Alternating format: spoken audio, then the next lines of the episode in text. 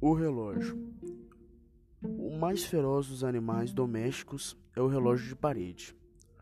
Conheço um que já devorou três gerações da minha família.